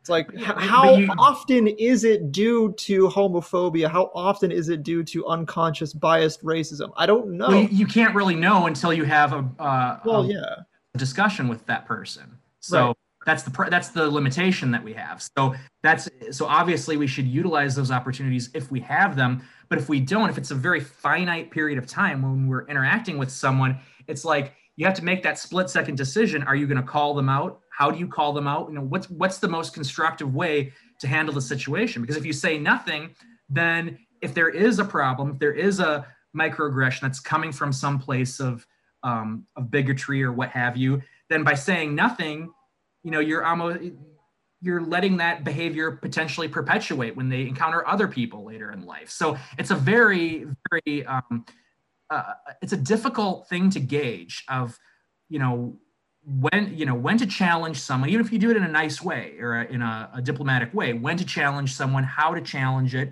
with, so you're not necessarily sounding accusatory but at the same time you're letting someone know what the impact of their words were on you or what their actions were on you and what they might be on other people if they repeat that behavior toward other people. So it's really, it's not, there's no scientific formula for it. It's not an easy thing. I'm trying to figure out the degree to which one could embrace certain aspects of their identity without uh-huh. making those aspects of their identity all they are i.e., oh, I, I am only gay. I'm just going to be the, the gay guy. Like my buddy Christian Watson, when he started his yeah. um, YouTube show, he was marketing himself as like the gay black conservative until he realized that that's wait, I don't want people to merely remember me by my by these identities, political, well, sexual, and then racial. Well, on my, for example, on my Medium profile, where you can do like just like I think my I believe my Medium and Twitter profiles are the same, where I I list some of the inter- intersectional um, identities that I have, particularly those that are from you know marginalized groups. And people might ask me, well, why do you do that? And the answer is because you know I want to bring I want to bring my perspective to the table. Sure. And sure. My perspective is different from other people who happen to belong to the same group as me. Yep. I want to exhibit how the group itself is diverse because I think this, you know, among you know one there's a there's a I won't say his name, but there's a gentleman on, on Medium. He's um, a little older than me. He's a gay activist. He runs a publication, and you know he and I have a lot of the same ideas on equality issues, but we also have some different ideas. I feel, you know, there should be, um, you know, religious liberty in the private spheres, whether it's when it comes to private business ownership or, you know, outside of the, the public or systemic spheres, um, certainly within houses of worship. Um, but he's someone who takes the broad perspective of, well, no, we need to start legislating this when it comes to what churches say and do, you know, what private business owners say and do. We need to we need to crack down on them to make sure they're not discriminating against, you know, gay, lesbian, bisexual, transgender people. And he and I happen to disagree on that, even though we're from the, one of the same, you know, intersectional groups that people consider to be an oppressed group. So that's that's one example, but there could be umpteen different examples if you, uh, you know, compare yourself to a variety of other people who you share attributes with. That doesn't mean you're going to have the same position as them on everything. Mm-hmm. And I hmm. think and I think showing more of those differences. So, you know, certainly I haven't watched tuned into Christian's show, but I'm sure he's had guests who um, he disagrees with about various things, and they might be, you know, from whatever group that he shares those attributes with. But what they're doing is they're ha- in that case they'd be having a dialogue to show that no, no group is a monolith, and you know, no group is homogenous in terms of you know not just the behavior of members of the group but the philosophies that are embodied by members of the same group. So i think that's that's that's sort of the basics of what the, you know what they call heterodoxy which i just began reading more about um, limited amount of time i've been on medium um, and you know i think it's i think it's a very interesting concept um, i believe it's coleman hughes who's kind of delved into that uh, a little bit on on his show and that's something i want to um, learn more of the nuances about because I think I think heterodoxy could be um, you know a, a, very healthy balance, something to balance the extremes that can be found in things like critical race theory or anti-racism.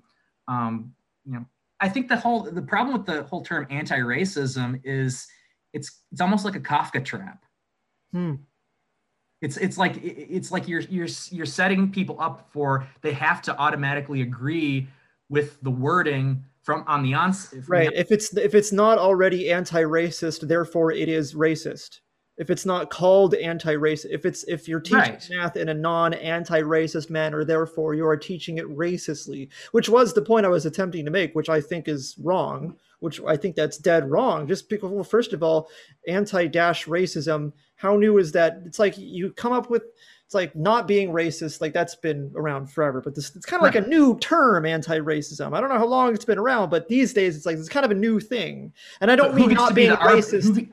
And this might tie into what you're saying. Who gets to be the arbiter of what constitutes anti-racism? Which we should always be asking ourselves about any idea whatsoever. The the in, the intent and the motivation is is very very important, and I've and for some reason the, the far leftists don't think that that's even necessary to consider like intent and motivation just because you well they're trying to indoctrinate people with a very narrow worldview that's why and they're using some some of them are using the term anti-racism or crt or whatever as a vehicle to try to accomplish that so they're it's you know thought we hear so much about you know when you disagree with someone they'll accuse you oh stop tone policing me and I found that usually the people who complain about tone policing, tone policing, what's that? People who are thought policing. Wait, wait, what's what's tone policing? Tone policing is they when you get accused of if you don't like the way someone said something, okay, way they're articulating their point of view, and you say, you know, you challenge the way they're articulating their point of view, they'll say, "Well, you're tone policing me." You well, isn't that what I don't like your attitude? Like, what? Yeah, exactly, exactly. That's like I've said that to people. That's that well, but that that's it's an extrapolation. I think to a certain degree that is that is justified. Like if somebody's just got a snotty ass tone with you, and you got a shitty boss, and they're just yeah, but but it's not always like they're not always snide in terms of their their literal tone. It could be just the challenging of the language that someone employs sure. gotcha. without, without, necessarily the adversarial tone. Gotcha.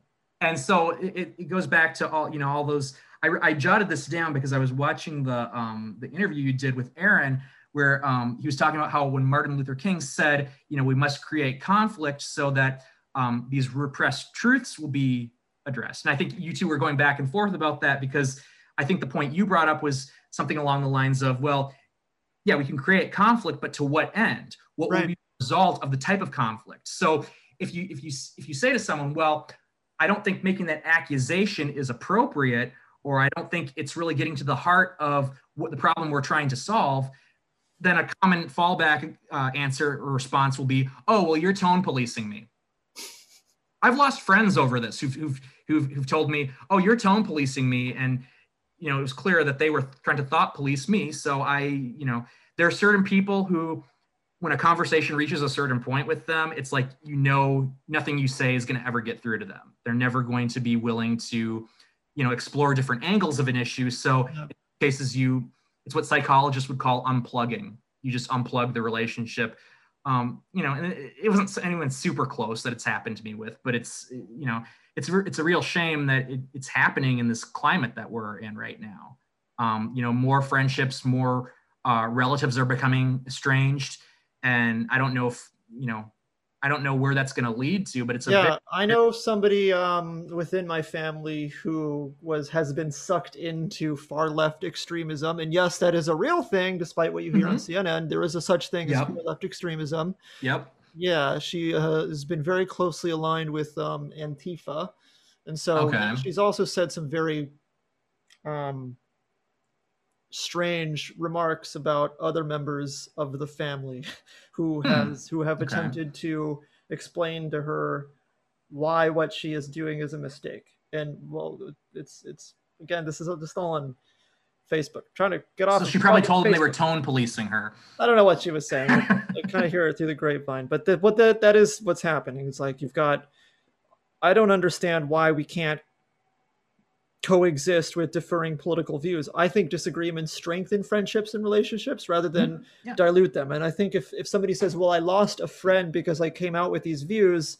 that person was never you might you might have thought that that person was your friend, but but the whole time they were thinking, well, if this person says something about Trump or says something about Biden, boom, that's it, friendship over, adios, right. motherfucker. It's like, yeah, I don't jump to that conclusion. This was this was oh no, yeah. Example I'm giving was a prolonged discussion. Okay that person and she wasn't a very close friend but it was sure. still disappointing that i you know that i ultimately felt i had to end the friendship because of where it was the trajectory that it was headed on i just think it's so like i just get a kick out of hearing people say things that even i just completely disagree with and they're good friends of mine it's like oh wait wait we're mm-hmm. still friends despite yeah. our disagreements it's the anti-fragility thing that talking about fragility Nassim Nicholas Taleb's talks about, which is to be anti-fragile, to let adverse situations strengthen the stimulus, like to strengthen the product. You expose a product to the market, the market decides they don't want it, you improve the product. You expose your ideas right. to a discussion on a podcast, you find out what people like to hear and don't like, and you adjust accordingly. Well, it's yeah, it, it, like I was saying earlier, with the, the, word fragile has become a cudgel, basically. Yeah. If, you know, they'll substitute it so that's it's an accusation where if you some people are taking the position of if you disagree with me you know if you are not willing to admit that i'm right then that means you're fragile that's that's they've repurposed it for that that um that very nefarious end you're not fragile at all we've had a lot of interesting back and forths with our with our points here i don't get this uh, yeah i'm saying what they're what they're saying because they want to ram their perspective through everyone's head and that's why we can't coexist is because of those individuals who yeah approach life in that way. You need your own podcast. I'm dead serious. You should start a YouTube channel. Just start talk. I don't. It doesn't matter if you don't have a nice camera. I'm serious. Just start talking. You would be surprised at how many people just benefit like benefit from hearing just people talk unedited, unscripted. Mm-hmm. Hey, here, you know, I just want to talk about this thing. Like, hopefully, my friend and I will get that up and running. Good, because yeah. you you will surprise people I think you will. You surprised. You surprised me. Like I'm trying to categorize you, and I hate that I cannot do it. like, I'm a nasty gentleman. That's how I describe myself. You, where would you displace yourself on the political spectrum? I'm a centrist. Okay.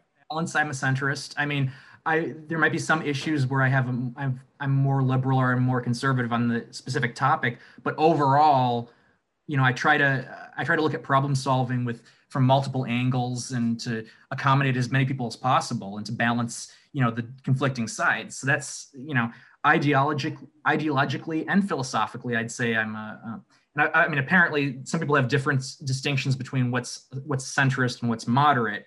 Um, to me they're kind of analogous to each other but that's you know that's how i define and and people you know centrist centrism has become a dirty word these days apparently if you're if you identify as a political independent or a centrist, you know, you apparently don't stand for anything. Right. In the middle of the road, and you're going to get run over by both sides. That's the cliche. Um, you're, you know, you're, you don't have convictions. Um, you don't know where you stand on issues. You know, those are all red herrings. Um, I don't, you know, I, I, I feel I'm the antithesis of those types of allegations, but I still identify as a centrist because that's just how I approach, um, you know, issue by issue, how I, uh, how I approach uh, looking at solutions. And other people, you know, are, I, how do you define yourself as far as like, where would you say you are ideologically? Probably center right. Okay. All right. Probably center right. Um, even with some of my conservative um, compatriots, we have our disagreements. I don't think yeah. I'm the most conservative people, uh, conservative person I know. I didn't vote for Trump or Biden. Uh-huh. I didn't vote for anybody. I feel like my vote voting was a weird thing for me because I was like, I don't like either candidate here. Well, we could do a whole show about electoral reform. That's that's that's a that's a plethora of yeah solutions in and of itself. So. Yeah, I mean, um, I love. Look, I'll say it. I I don't know why this is like uncool to say these days. I love America. I love living here. I consider myself reasonably patriotic, but not like a guy with a Toyota truck with American flags coming out of the back of his truck, which I see all the time here in San Diego. You know, I'm a big fan of. Uh, I'm just a big fan of what we have here, and I, I do. I love. It's weird to say I love this, but I love reading about history. Um, I'm reading the Gulag Archipelago right now, and I love reading stories about North Korea and the atrocities in North Korea and the atrocities of Stalin's Russia and the Communist Party in China. And because I do that because it gives me an appreciation of what I have here in America. Like it doesn't make me like want to go and vote for Trump. It just makes me appreciate right. the values we have here in America. The the fundamental va- which we have had to fight for. And it's like, look, mm-hmm. the thing with the burning uh, look when when people say like you know fuck america for for making it right. so hard for trans or gay people to to fight their fight i would say well at least they're able to fight the fight you cannot have that fight in many countries around the world you would get shot or pushed mm-hmm. off the roof of a building like I, I, understand that it's a very difficult fight and like it's still going on today. Like prop 8 took forever to pass you know? Yeah. Like i understand that and it's worth discussing but it's like at least you can raise your fists and go and raise your fists and fight that fight but just be thankful that you are allowed you are able to fight and that it's going to be a fight but at least you can have it. And that's what we have here in america and i'm very and god bless that in my opinion I, I mean, I think, and one of the problems that I think people find is when you look at what other countries do as far as their governments or their solutions, um, people, I think some people who consider themselves American exceptionalists, they think that the left is trying to say, oh, we should become a carbon copy of this country or this country. And I don't think that's really what they're saying necessarily, sure. but but that it doesn't preclude taking good ideas from uh, from other countries. But you have to know what the you have to have a strong sense of what the idea is. One of my biggest pet peeves is when people say, when we talk about healthcare and healthcare reform, they say, oh, we should do what Europe does. As Europe is one monolithic blob. right. Every country in Europe has its own distinctive healthcare system. yeah. They're all more socialistic in structure than the U.S. healthcare system is, but they're all distinct. And so it's you know it's you can't just, it's like people who say who think Africa is a country rather than a with many countries in it. right. You know I think it's it's fine to look at what other countries have done successfully and uh, are there adaptations that the US could do, but you have to have, you know, it has to be done for a purposeful reason. Yeah. It has to be done with yeah. a really clear blueprint in a feasible way. You can't just say, oh, it, it'd be great yeah. to live in this country, so let's let's completely change over and be exactly like them. You know what I think America is? I think America is a PC, and I don't mean politically correct. I think it's a personal computer. And a personal computer, you actually go in and mess around with the insides. On a Mac, you can't do that. You got to go to the Mac store and have the Mac guy or girl un open up your laptop and like fuck around with it. You can't do it yourself. This is why. That's why I don't own a Mac. yeah, no, no. That's why I've always been um, PC, which is weird to say on a political podcast. Personal computer. Right, I've always been right. a personal computer guy because I love graphics cards and I'm a I'm a I love video games. I can go in and like switch out the Nvidia graphics card and make it cool with LEDs. I love that. I can actually improve the machine. It's like cars. Like I'm not a car guy, but I'm a, com- a computer guy. And that's kind of what I see America as. It's like we can go in and we can adjust things if things need to be adjusted. There's always going to be pushback to that. I understand that, but at least we can adjust. But every friend of mine who's a Mac owner tells me I need to switch over to a Mac. So that just, that just goes to show how uh, you know how clannish we get in just. Yeah. and I don't think PCs are for everybody because if you don't want to fuck right. around with tech, then you're going to hate it because you're going like to. we were talking about just one one quick example. No, go ahead. And from from Italy, we were talking. Uh, he's a, he's also a writer on Medium. We were talking about um, the metric system, and I was telling him, well, my my position is that we should keep the imperial units within the United States, but we should also teach students mathematical skills for converting to the metric system a lot more so than we do. Whereas his position as an Italian person being one of the majority countries that uses almost exclusively the metric system, he was saying, well, he thinks the US should just switch over entirely. so, I mean, we, we disagree on that, but yeah.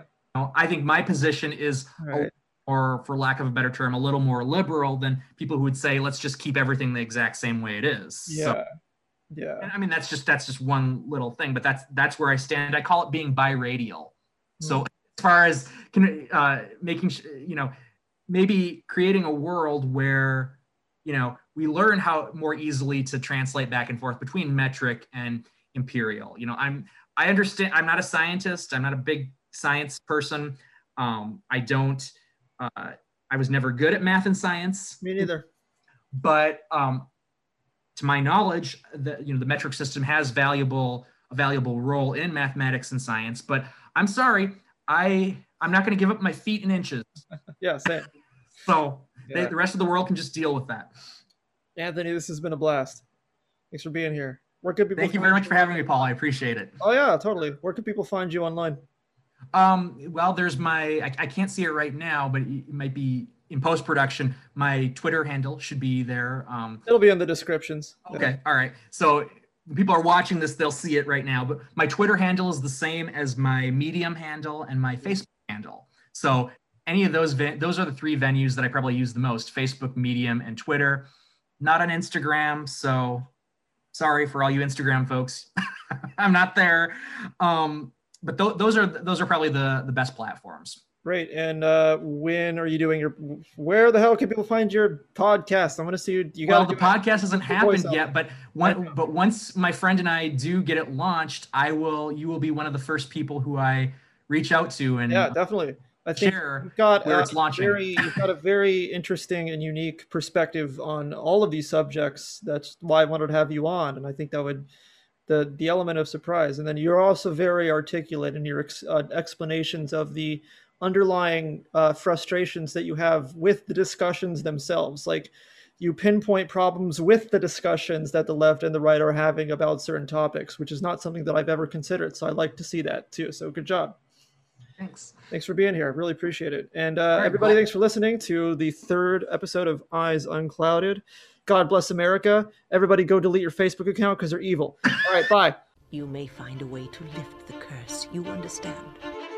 Yes.